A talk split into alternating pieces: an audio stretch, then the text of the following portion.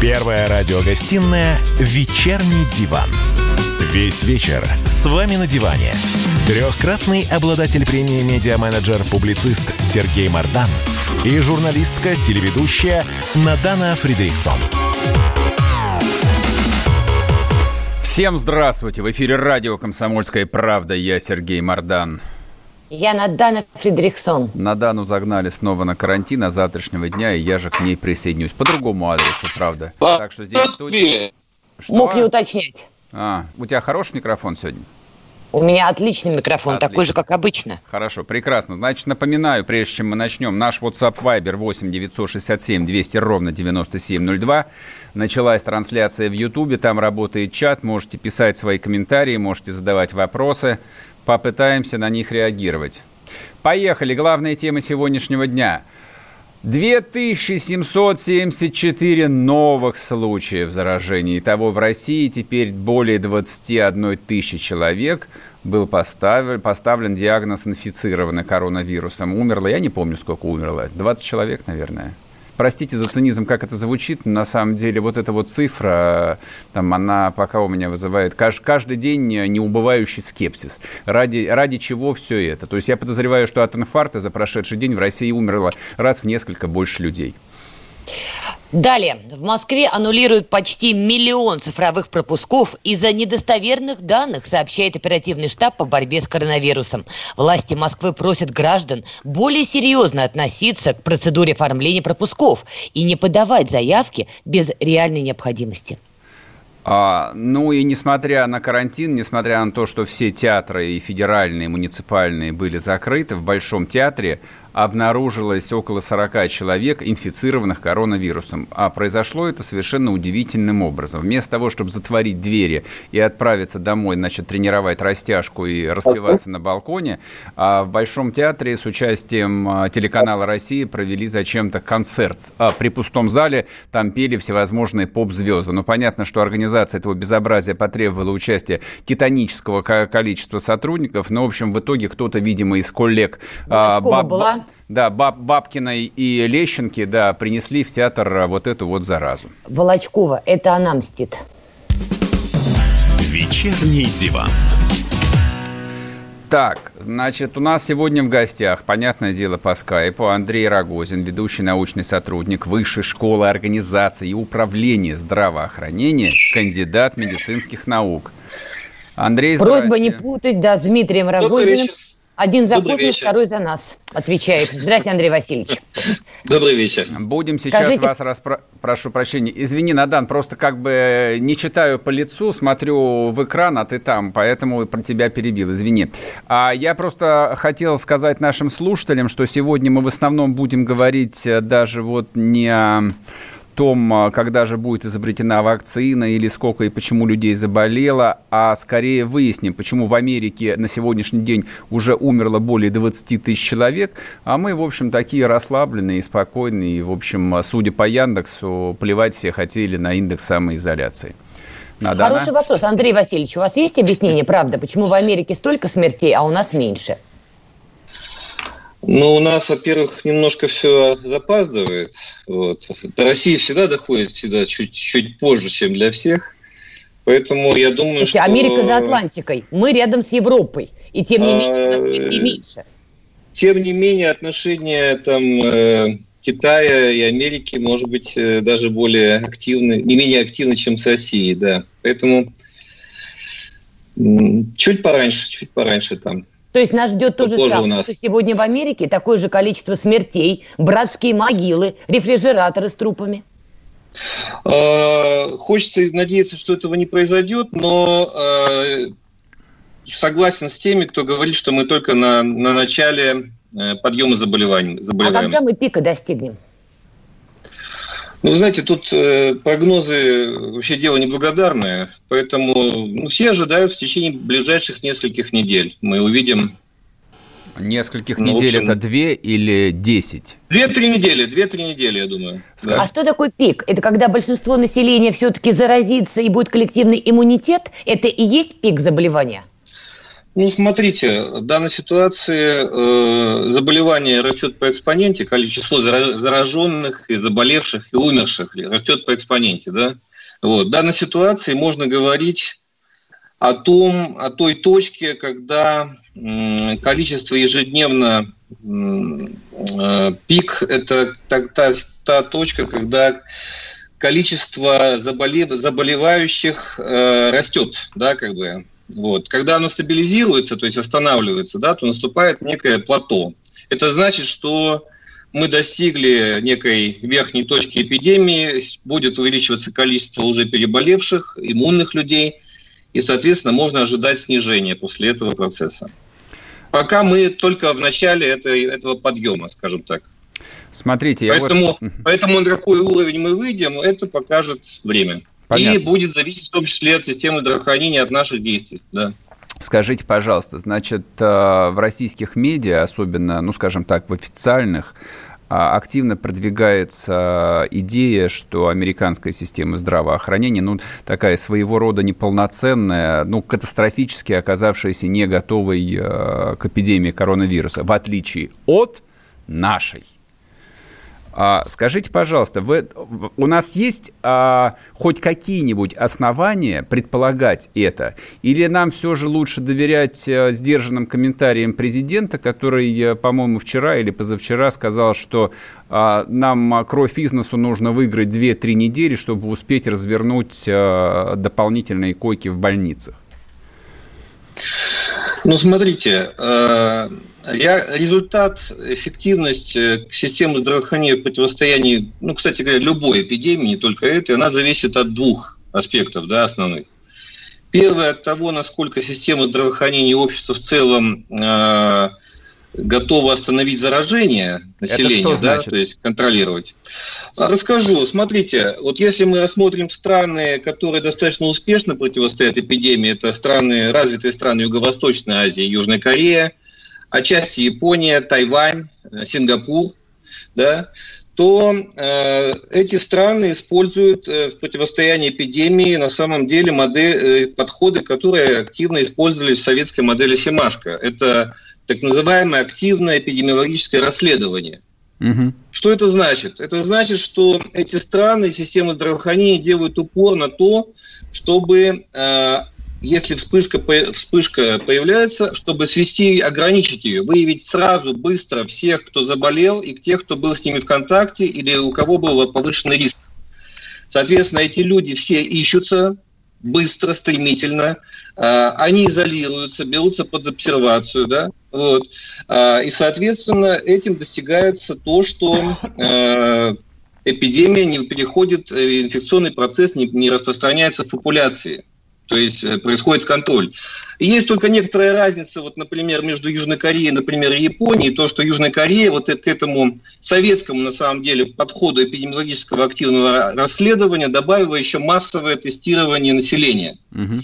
То есть они э, не только пустили своих, скажем так, э, следователей, эпидемиологов, да, Э, помогли им, в том числе силами спецслужб, полиции, э, путем трекинга телефонов, GPS-навигации, найти вот людей, которые имели риск заразиться, но и э, дали возможность всему населению, любому человеку бесплатно Э, по своему желанию, без медицинских показаний, пройти тест на коронавирусную инфекцию. В Японии полагают, что это, это избыточно. В Японии ограничили, ограничиваются до последнего времени только вот этим активным поиском заболевших и изоляции, полагают, что не нужно э, тратить деньги на массовое обследование населения. А суть э, вот этих вот обеих стран, э, э, подходов, которые сейчас наиболее успешно противостоят, это, собственно, наши советские подходы, активный поиск заболевших и тех, кто был в контакте, их обсервация, изоляция. Я понял. Я правильно... Да, я да, если мы рассматриваем страны европейские и США, и США, то, что вы задали в самом начале, да, то э, в этих странах э, таких подходов не, не используются. Да. Там в данной ситуации делается упор на оказание медицинской помощи. Э, соответственно, это вторая составляющая, да, то есть насколько система здравоохранения окажется готова к тому, чтобы оказать помощь большому количеству пациентов. Наша система готова вот на сегодняшний день? А если позволите, я все-таки расскажу, чтобы было понятно. И мы перейдем к Советскому к, нашей, к Российской Федерации. Вот. Так вот, э, что мы видим э, в рамках э, вот этого подхода? Итак, по первому подходу мы разобрались, да, то есть как не допустить, чтобы люди заразились, чтобы не запустить массовый процесс популяции. Все-таки поговорим про Россию. К сожалению, несмотря на то, что некоторые элементы системы Семашко у нас еще сохранились, но, э, как вы видите, э, э, даже то, что осталось, им не удалось удержать процесс. Да-да, продолжайте. Да, им, э, нашим эпидемиологическим, противоэпидемическим службам не удалось удержать процесс так, как это удалось сделать Южной Корее и Японии, например. А они, да? они пытались удержать-то вообще или нет? А, вы знаете, сейчас на данном этапе я не обладаю достаточной информацией, чтобы давать оценку действиям, да, каким-то конкретным должностным лицам и, людям. Просто мы фиксируем то, что э, система не ответила так, как ответила бы, может быть, советская система. У нас был, как вы знаете, опыт. Э, все сейчас активно, ну, э, сейчас все вспомнили про вспышку оспы, да, э, в 60-м году в Москве, да, когда... Мы сейчас э, уйдем была... на перерыв, а после да. перерыва продолжим. Не уходите.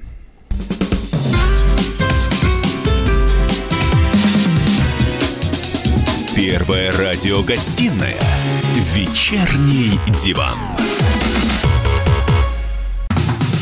Как дела, Россия? Ватсап-страна! Это то, что обсуждается и то, что волнует. Это ваши сообщения в прямом эфире, в том числе и голосовые. Каждый день с 11 до 15 часов с Михаилом Антоновым. Эфир открыт для всех. Включайтесь. Радио «Комсомольская правда». Радио про настоящее. Первая радиогостинная «Вечерний диван». Весь вечер с вами на диване. Трехкратный обладатель премии «Медиа-менеджер-публицист» Сергей Мардан – и журналистка-телеведущая Надана Фридрихсон. И снова здравствуйте. В эфире радио «Комсомольская правда». Я Сергей Мордан. Я Надана Фридрихсон. А у нас сегодня на связи Андрей Рогозин, ведущий научный сотрудник Высшей школы организации управления здравоохранения, кандидат медицинских наук. Я напоминаю, WhatsApp Viber 8 967 200 ровно 9702. Идет трансляция в Ютубе, там тоже можно в чате писать ваши комментарии, задавать вопросы. Мы, в общем, попробуем на них как-нибудь отреагировать. И здесь вот я вижу а, в чате, соответственно, добросердечные люди пишут. Слава богу, что оптимизаторы медицины по образцу США США не успели полностью добить советскую систему. Но я так понял из слов нашего уважаемого гостя, что таки успели добить. Поэтому теперь остался единственный инструмент для того, чтобы бороться с коронавирусом, это давать всем парацетамол и э, выставлять всякие карантинные, не знаю, наряды на границах. Так или нет? Ну, на самом деле, э, как мне кажется, сейчас до сих пор не перекрыт очень важный канал распространения инфекции, на который карантин практически не действует. Это медицинские учреждения. Дело в том, что специфика этой эпидемии то, что э, происходит очень быстрое инфицирование медицинского персонала, особенно если он не имеет э, защиты. И особенно если не проводится его регулярное тестирование, которое позволяет своевременно удалять, э, изолировать э, зараженных медицинских работников. Э, дело в том, что, с одной стороны, как мы понимаем, режим карантина, он не ограничивает обращение людей к врачу, то есть можно запросить даже в рамках нынешних форматов, да, это контакт с врачом, визит к врачу. С другой стороны, инфицированный медицинский работник может заразить большое количество людей, причем людей именно наиболее уязвимых. Это пожилых, это людей с хроническими заболеваниями. Андрей Васильевич, я правильно понимаю, да. получается, медучреждения превращаются в очаг заражения? А, в настоящее время а, есть основания полагать, что пока наши медицинские работники не обеспечены полностью исключ... Э, средствами защиты, пока у них, грубо говоря, одна маска на день, да, и нет защитных костюмов, и пока, пока не проводится регулярное их тестирование, чтобы можно было своевременно удалить инфицированного врача, от, от, отвести от работы, к сожалению, этот основной для, этого, для, эпидемии, для этой эпидемии очаг продолжает существовать. Почему у них нет масок в нужном количестве? Почему нет в нужном количестве защитных костюмов? Как так получилось? Пандемии уже не день и не два.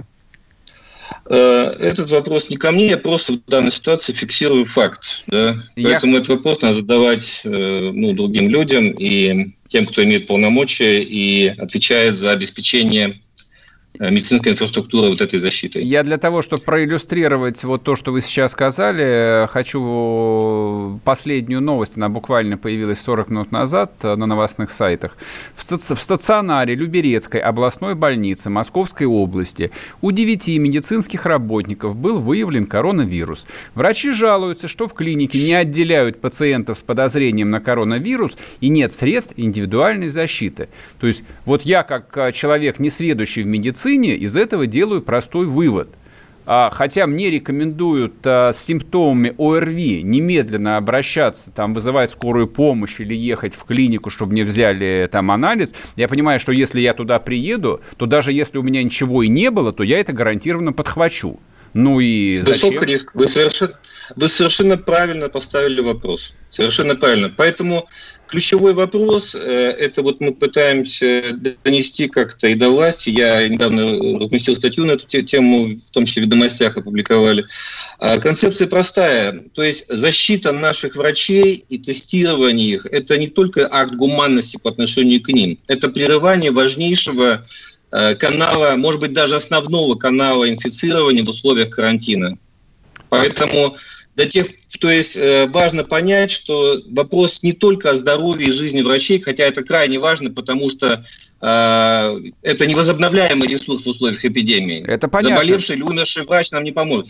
Это и кроме того остановка инфицирования все новых и новых людей, причем с максимальным риском. То есть кто сейчас обращается к врачу в этих условиях? Наиболее ослабленные пожилые люди с хроническими заболеваниями. Это как раз излюбленная мишель, мишень коронавируса. И в данной ситуации, если кто-то нас слышит и прислушается, да, э, я очень надеюсь, что этот канал э, будет воспримут, воспримут не просто проблему как проблему обеспечения защиты медработников, а проблему остановки э, эпидемии, прерывания важнейшего, если не основного канала распространения инфекции. Послушайте, на самом деле, мне кажется, мы сейчас с вами вот э, начинаем заниматься таким э, публичным идеализмом, потому что первая громкая а первая громкая история с массовым заражением людей именно в больнице случилась более недели назад, насколько я помню, в республике Коми, в двух больницах которые были в итоге закрыты на карантин. Но казалось бы, то есть после этого Минздрав там, или региональные департаменты здравоохранения должны были отправить там, я не знаю кого, расстрельные команды с дезинфекторами,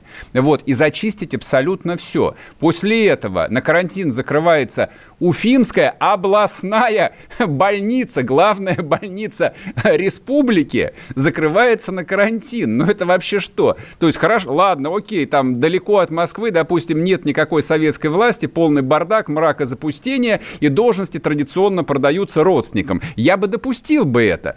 Но сегодняшняя новость, это же вот, под боком, 20 километров отсюда, это не просто Московская область, Люберцы, это Москва. На самом деле это Москва. И шанс а, получить заразу, от которой, там, ну вы меня извините, для людей старше 65 лет там смертность составляет более 18%, это, это много ведь, реально. То есть, ну кто после этого повезет там своих родителей, близких, вот эти вот московские подмосковные больницы? То есть их, их проще на кладбище сразу отвезти. И что, масок нету. Послушайте, я каждый день хожу в супермаркеты, а там люди ходят не просто вот а, в трехслойных дешевых масочках, которые в интернете продают там по 30-50 рублей, они ходят в дорогих респираторах. То есть, значит, они есть в России, они есть на рынке, их можно купить. Но это, в общем, вопрос такой, в никуда, в космос. А у меня вот конкретный вопрос есть. Просто я в том числе почитала ваше интервью, Андрей Васильевич, и вы полагаете, что важно ускорить выход из карантина для тех, кто уже получил иммунитет от COVID-19. А у меня вопрос. Если вот, например, я переболела COVID-19, разве у меня есть иммунитет? Потому что, насколько я читала, там разные штаммы у этого вируса. Смотрите, э, вы правы в той части, что э, мы имеем дело с новым биологическим нашим врагом, да, вот, но э, то, что мы знаем о нем сейчас, позволяет говорить, во-первых, а, не все люди заражаются. То есть у значительной части людей даже после контакта с коронавирусным пациентом э, не возникает гарантированное заражение. Да? Второе. Э, возникает э, хотя бы временный, но иммунитет, э, так называемый иммунитет выздоравливающих. Поэтому в данной ситуации э, как мне кажется, э, эта, эта тема нуждается, естественно, в проработке, но, но необходимо организовать э, тестирование, серологическое тестирование наличия антител, вот, с тем, чтобы выявить тех, кто переболел э, коронавирусом и уже имеет защиту. Андрей... Значит, от одного штамма. Я, коллеги, я прошу прощения, просто мы сейчас уйдем да. на перерыв, поэтому простра... пространно мы ответить не да, сможем. Хорошо. А, Андрей, да. спасибо вам большое. А, у нас в эфире был Андрей Рогозин, ведущий научный сотрудник Высшей школы организации управления здравоохранения, кандидат медицинских наук. Я просто подчеркну, почему мы говорили про то, что происходит в больницах. Это человек, который а, именно знает, как устроена российская, бывшая советская система здравоохранения. Устроена она вот таким таким образом, которую мы сейчас имеем. Вернемся после перерыва, не уходите. Рубль падает. Цены растут. Нефть дешевеет. Бензин дорожает. Кажется, что наступает нелегкое время. Но так ли все плохо? Мы не паникуем. Потому что у нас есть экономисты Михаил Делягин и Никита Кричевский. По будням в 5 вечера они разбираются в мировых трендах – и строит прогнозы. «Час экономики» на радио «Комсомольская правда». Для тех, кто живет настоящим и смотрит в будущее. Первая радиогостинная «Вечерний диван». Весь вечер с вами на диване. Трехкратный обладатель премии «Медиа-менеджер-публицист» Сергей Мардан и журналистка-телеведущая Надана Фридрихсон. И снова здравствуйте. В эфире радио «Комсомольская правда». Я Сергей Мордан. А я Надана Фридрихсон. Напоминаю, наш WhatsApp Viber 8 967 200 ровно 9702. Идет трансляция в Ютубе, там работает чат. В общем, народ не стесняется. Рекомендую. Можно даже матом, если есть такое желание. В общем, все поняли про то, что сказал в предыдущей части эксперт по здравоохранению. Лучше в системе здравоохранения не оказываться. Но ну, на самом деле... призываешь? Я, я призываю сидеть дома и никому не верить. В том числе не верить э, нашим больницам. А я им никогда и не верил. Слушай, ну вот э, в комментариях э, люди тут пишут. Если главный врач самой козырной, самой блатной инфекционной больницы заразился коронавирусом, потому что не носил ман, маску, маску. Как можно вообще доверять этой системе? Никак. Объясня... И так понятно. Нет, секунду. Объясняю. Чтобы, например, взять кровь из вены, к сожалению, перчатки надо снять. А если вы не будете звонить в скорую, если у вас есть симптомы коронавируса, я напоминаю, в 5% случаев в легких начинает скапливаться вода, и вы захлебнетесь, и а, скорая к вам не успеет доехать. Ты давно кровь сдавала из вены? Я сдавала кровь из вены два месяца назад. И что, человек снимал перчатку? Перчатки, Конечно. когда брал?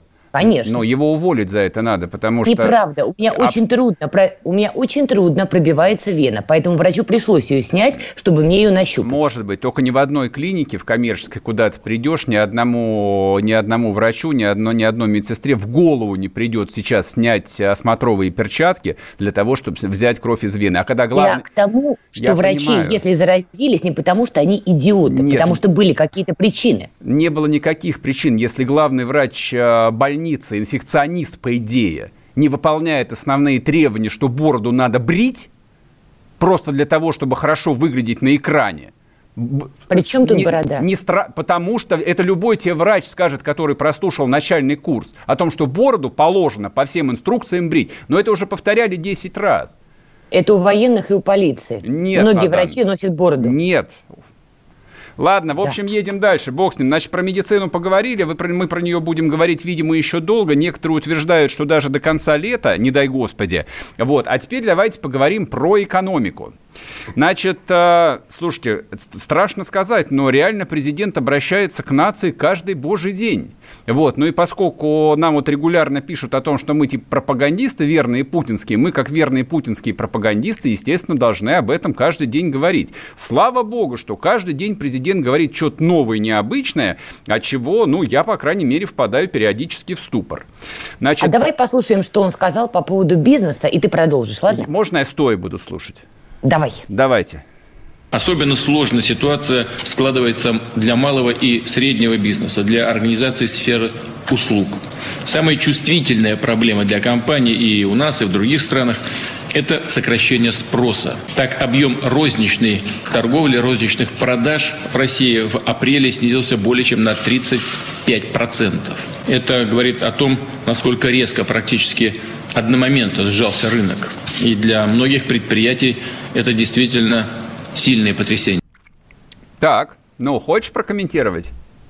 Да что комментировать? К сожалению, то, что сказал президент, это наша грустная реальность. Вопрос в другом, как мы будем из этого выходить. Ровно в том же положении находится сейчас наш любимый Трамп. Я сегодня с утра почитала CNN, у меня волосы дыбом стали. Его распинают как только могут. Не только за пандемию, больше его распинают за то, что экономика заморожена, люди теряют работу, и, в общем, дальше будет хаос. Мы в том же положении.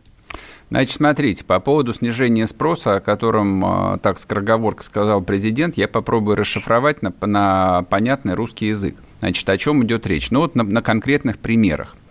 А, на прошлой неделе объявила о своем закрытии крупнейшая сеть по торговле спортивными товарами «Спортмастер». Я уверен, что любой из наших слушателей знает, о чем идет речь. Значит, в компании работало, по-моему, 10 тысяч человек. У них э, магазины были абсолютно во всех российских крупных городах, включая там крупные райцентры а генеральный директор даже специально обратился, сделал рассылку по имейлам.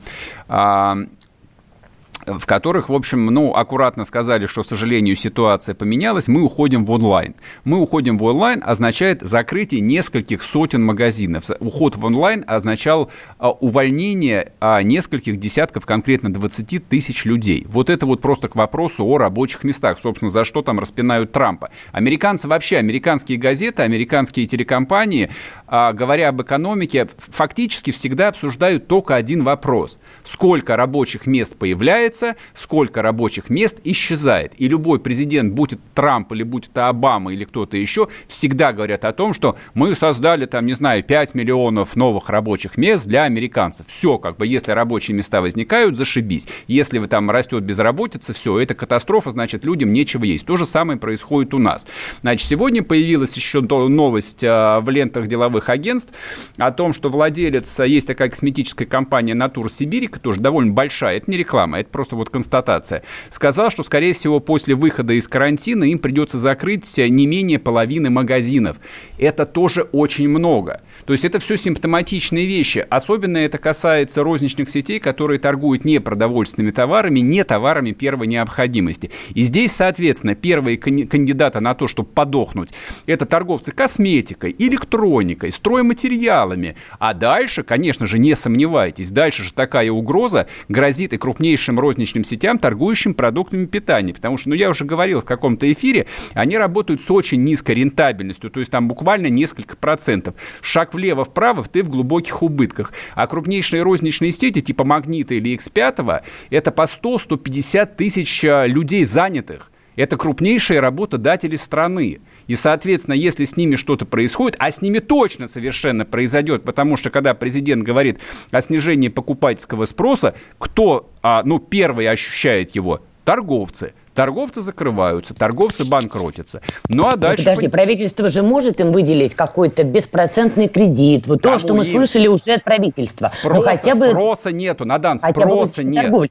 Люди все равно будут покупать продукты. Послушай, Меньше. выйдем из пандемии, не выйдем, но хлеб, молоко там и творог условно покупать будут Это все. понятно, да. Не, хлеб, молоко и творог, да, вот а, новые автомобили или новые телевизоры или новые телефоны будем, конечно, но раз в несколько меньше, потому что нам не на что их будет покупать уже через пару месяцев. Вот, ну, то есть продуктовые сети, скорее всего, выстоят. Где-то им поможет не... государство, люди будут все равно покупать, они выдержат удар. Это большой вопрос. На самом, ну, крупнейшие сети, возможно, и выдержат, возможно, не выдержат. То есть там розничные сети, торгующие продуктами питания, как бы они же не вечно стоять. Они там и в Западной Европе там банкротились, банкротятся, будут банкротиться. То есть в силу самых разных причин. Потому что еще задолго до этого коронавируса, ну, я знаю там, по крайней мере, три очень крупные розничные сети, тор, там, а, торгующие продуктами питания, которые там сидели в глубоких убытках, потому что а народ с 2000, по-моему, 12 года реальные доходы в стране падали, падали, падали, падали.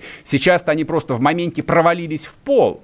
А тогда они просто падали. Поэтому что будет там с российской экономикой, нам про нее нужно говорить. И это вот, ну, а история мраком покрытая. Это никто не знает, что с ней будет. И Путин не знает, что с ней будет. Подожди, ну, хорошо, Владимир что... Владимирович знает. Нет, Я могу он, тебе это доказать. Он, он не знает, что будет. А, и уже хорошо, что он об этом говорит. Уже хорошо, что, наконец, по прошествии там месяца прозвучала от него формулировка о том, что есть падение спроса, о том, что нужно его каким-то образом поддерживать, потому что реально правительство месяц сидит на заднице и ничего не делают, что делают абсолютно все крупные экономики мира они пытаются поддержать потребительский спрос. Они просто пытаются дать людям деньги, чтобы люди их тратили. Это не благотворительность никоим образом. Это не социализм. Это просто попытка спасти, да, частные компании, индустрии, которые там создают рабочие места и платят налоги. Здесь никаким социализмом даже близко не пахнет я все-таки тебе докажу, что гарант все знает, гарант все может.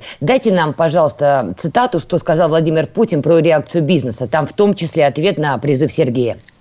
Собственно говоря, ничего здесь неожиданного для нас нет. Мы же понимали, как будет развиваться ситуация. Это шок для предприятий, но для системы управления никакого шока здесь быть не должно. Мы знали с вами, что будет происходить и даже понимали сроки, в, как, которые мы столкнемся с э, этими трудностями. Целый ряд решений по поддержке экономики, бизнеса, малого и среднего предпринимательства уже объявлен и реализуется. Но ситуация такова, что необходимы новые дополнительные шаги. Да? Ну, то есть да? какие-то мероприятия уже действительно Какие? сделаны, да? мы с тобой это обсуждали, и с Делягином, дай бог памяти, что-то будут еще делать, потому что невозможно, чтобы после пандемии вся мировая экономика рухнула, включая российскую, и мы вернулись к ситуации ракушка в обмен на банан. Это невозможно. Значит, какие-то механизмы, они есть, их задействуют. У нас вон котомочка собрана, насколько я помню, Гарант об этом говорил по телевидению, ну, раз сто, по-моему, уже за последние полгода. Чай не подохнем. Да не, подохнуть мы, наверное, не подохнем. То есть на моей жизни это уже пятый кризис. Я-то в этом смысле, ну, конечно, смотрю настороженно, но без, без всякого вот ощущения приближающегося апокалипсиса Армагеддона. Вот. Но тем не менее, поскольку там я помню в том числе и тяжелейший кризис 98 -го года, нет никаких сомнений, что когда нас завтра выпустят э, с карантина из домов, это не значит, что мы начнем жить так же, как мы жили, условно говоря, в феврале месяце. Нет! Нет, этой жизни в ближайшие пару лет точно не будет. А вот какая эта жизнь будет? Да, вон даже и у Путина, в общем, слегка дрожит голос. Он тоже не понимает, как будет, потому что нефть, извините, стоит меньше 30 долларов за баррель а она в золотовалютных да, в валютных доходах страны занимает там минимум половину. Вернемся после перерыва, не уходите. Ты виноват уж тем, что говоришь по-русски. По-русски. В последнее время случаи притеснения и нападений на национальной почве участились. Прохожие на улице никак не пытались помочь иностранцам и остановить нападавших. Создается образ врага для того, чтобы... Не допустить распространения правды о тех событиях. Что же касается вот бытовой ненависти, то... Я думаю, что, к сожалению, мы еще много что увидим. Но нам есть чем ответить. «Национальный вопрос» на радио «Комсомольская правда». По воскресеньям в час дня по московскому времени. Первая радиогостинная «Вечерний диван». Весь вечер с вами на диване. Трехкратный обладатель премии «Медиа-менеджер-публицист» Сергей Мардан и журналистка-телеведущая Надана Фридрихсон. Что там мы а, в эфире, эфир. А, дорогой! Я, да, я просто не слышал. Да, здрасте, да, в эфире радио «Комсомольская правда», я Сергей Мардан. Ой, ну а я, как это не прискорбно, Надана Фридрихсон. Хочешь фамилию поменять, что ли? Да Давай. я уже не знаю, чего я хочу да, на самоизоляции. Я могу познакомить тебя, если хочешь. То ли кисленького, то ли убить кого-то, а чего-то уже хочется. Так, ну ладно, значит, продолжаем, а, что, очернять или оправдывать а, советскую власть? Как ну, тебе больше нравится? нет, поэтому ты сам уже определяйся, а, что хорошо. ты будешь делать Значит, смотрите, вот еще, а, ну, раз уж мы начали нагонять ада, давайте поднагоним ада. А, вышло еще одно исследование, сейчас я посмотрю, кто его опубликовал. Ну, неважно, кто его опубликовал. В принципе, тут э, я знаю несколько источников, которые э, там сошлись на тех же самых цифрах. Итак, 27% работодателей планируют уже в ближайшее время снизить сотрудникам зарплаты. Кроме Это того, известия дают. Но да. это известие перепечатывают, да, из источника. 12% компаний заявили об уверенности в сокращении сотрудников в ближайшие полгода. Вот если первая цифра а, ну, мне кажется, умеренно оптимистичной, то 12% мне кажется совершенно нереалистичным, что всего 12% компаний уверены в том, что они будут сокращать сотрудников – Минимум 50, ну, а думаешь, больше? минимум 50% компаний или 75% или 95% компаний уверены в том, что они будут сокращать сотрудников в ближайшие месяцы до конца лета. Это вот даже к бабке не ходи. То есть нам врут, нам снова врут. Ну, во-первых, нет. А, э, не вполне корректное было бы э, словечко «врут», потому что если бы это исследование дело, делал, там, не знаю, Рамир или Левада, исследовательская компания, то можно было бы сказать, что они врут. Но они бы такие цифры бы не дали. Это, в общем, исследование по вторичным, третичным данным. А, это исследование Headhunter, я посмотрела. Ну, это я агрегатор не... по поиску да, работы. Да, я не хотел просто их рекламировать, но раз уж ты отрекламировал, поделись со мной денежкой. Да, это дело Headhunter, соответственно, они опросили свои, да, своих клиентов, процентов. А, ну и, в общем, как бы вот такие цифры на, на выходе. А, тут а, в комментариях а, люди что только не пишут. Ну вот, например, 2 февраля вышла на работу, неделю назад предложили написать заявление об уходе по собственному желанию. Получаю пособие полторы тысячи рублей в месяц по безработице. Что делать дальше? Это к тому, что вот это вот пособие, которое обещал Путин в своем первом обращении, там эта женщина там явно пишет, она до сих пор не смогла оформить. Я не знаю там по какой причине, но то есть понятно, что это такая довольно стандартная ситуация. То есть тебя уволили, да, у тебя пособие по безработице полторы тысячи рублей. Как жить на это? Учитывая, что квартплата, которую никто ведь не отменил. То есть квартплата там а, за какую-нибудь убогую двухкомнатную квартиру в среднем по России не стоит меньше трех с половиной тысяч рублей в месяц. Я даже не про Москву сейчас говорю. И как людям жить-то? Вот, Нет, ну подожди, секундочку. Ладно, сказал президент, да, но вот если брать Москву, градоначальник тоже там обещал выплаты от 19 тысяч рублей, дай бог памяти. В регионах выплаты будут меньше, но тоже какие-то выплаты должны быть. Не может быть, Значит, чтобы женщине дали полторы тысячи кому? рублей. Это официальное и пособие. Нет, это официальное пособие по безработице. Да, было сказано, что пособие по безработице будет увеличено до МРОТа, до 11 тысяч рублей. Но это не сейчас, это не произошло еще. Это только произойдет а деньги нужны прямо сейчас. И квартплату нужно платить прямо сейчас. Да, как бы все уже в Москве написали, там, я не знаю, как называются эти вот управляющие компании, о том, что не будут начисляться пени. Пени не будут начисляться, но квартплату, вот эти вот там от 3 до 7 тысяч рублей за там стандартную московскую квартиру тебе все равно придется заплатить. Это примерно вот как а, благодеяние там а, некоторых российских крупных банков, я не буду называть, но я сегодня получил а, там очередной mail я просто рыдал. Мы приняли решение, значит, по причине э, эпидемии мы три месяца не будем с вас требовать погашения основного тела долга по кредитной карте, а только будете платить проценты по кредитной карте. То есть угу. вот просто а во мне пролетарская ненависть вскипела – как будто я вырос, не знаю, там, в окрестностях Путиловского завода в 1905 году. Что ж вы за мрази такие? Ну как у вас совести хватает такое писать? Это учитывая, что средний процент по кредитным картам в России сегодня от 29 до 50 процентов годовых. Да чтоб вы сдохли просто все. И куда смотрит ЦБ, который позволяет такие вещи там даже озвучивать? То есть что, вообще никого не беспокоит там социальное вот напряжение, которое в обществе там день ото дня вообще растет? Ну просто мозги-то хоть как-то должны работать. Я вот этого понять не могу.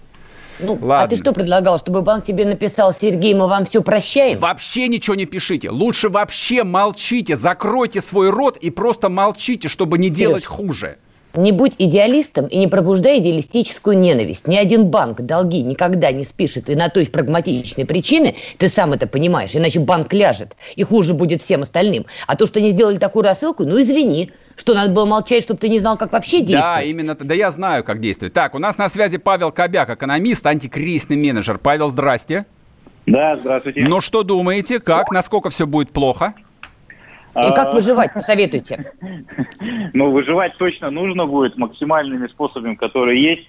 Не скажу, что все будет прям, ну, на мой взгляд, да, не совсем так прям будет все плохо, потому что все-таки наше правительство, оно отреагировало достаточно жестко и своевременно предотвращая вот максимальные, мне кажется, вещи, число жертв, да, которые в связи с пандемией Павел, будет. я прошу прощения. Вы про вот экономику нам... скажите лучше. Извини, надо. Одну секунду. Угу. Одну секунду я просто уточню. Вот нам написала женщина. Она написала по собственному желанию, получает полторы тысячи рублей. Вопрос, как ей жить, действительно актуален. Микрокредиты брать, они ее похоронят. На полторы тысячи не прожить. Она явно не одна такая на всю страну. Как в этих условиях выживать? А, ну, начнем тогда, наверное, с самого простого. Да? В первую очередь нужно сесть и проанализировать, а сколько денег есть. Да? Полторы тысячи рублей. Павел, не, полторы нет, тысячи. полторы тысячи рублей – это ежемесячный доход. А если что-то в кубышке? Это По- нету. Не, можно почку продать, в принципе, нормально. Нет, ну это тоже, да, вариант. Второе. А, в любом случае сейчас ну, не весь бизнес закрыт. Поэтому нужно посмотреть, а куда можно пойти и быстро трудоустроиться даже онлайн. Вы знаете, у меня есть знакомые, которые сейчас работают а, на выдачах почтовых э, этих посылок. У вас 30 У секунд. Сейчас... 30 секунд. Чудодейственное лекарство. Давайте, рассказывайте. Быстро найти другие сферы деятельности, в которых есть возможность трудоустроиться. Ага. И трудоустраиваться туда. Это первое. «Газпром», Второе. например. Да «Газпром» не надо, надо почту России ту же так, самую. хорошо, да, продолжайте. Ага. Вторая – это посмотреть повышение квалификации. Сейчас а, в центре занятости всегда есть возможность повысить свою квалификацию – на другую профессию и уйти в другую профессию. Mm. Третье, обратиться к знакомым, которые помогут вам в нынешней ситуации занять те же самые денежные средства, которые вы потом отдадите. Под 50% вот три, годовых, неплохо. Знакомые, но если такие знакомые, которые под 50% занимают, то это же не знакомые. Это враги. Павел, спасибо большое. К сожалению, да, сейчас уйдем на перерыв, поэтому не сможем дальше продолжить беседу. В эфире был Павел Кобяк, экономист, антикризисный менеджер. А вы не уходите, вернемся после перерыва.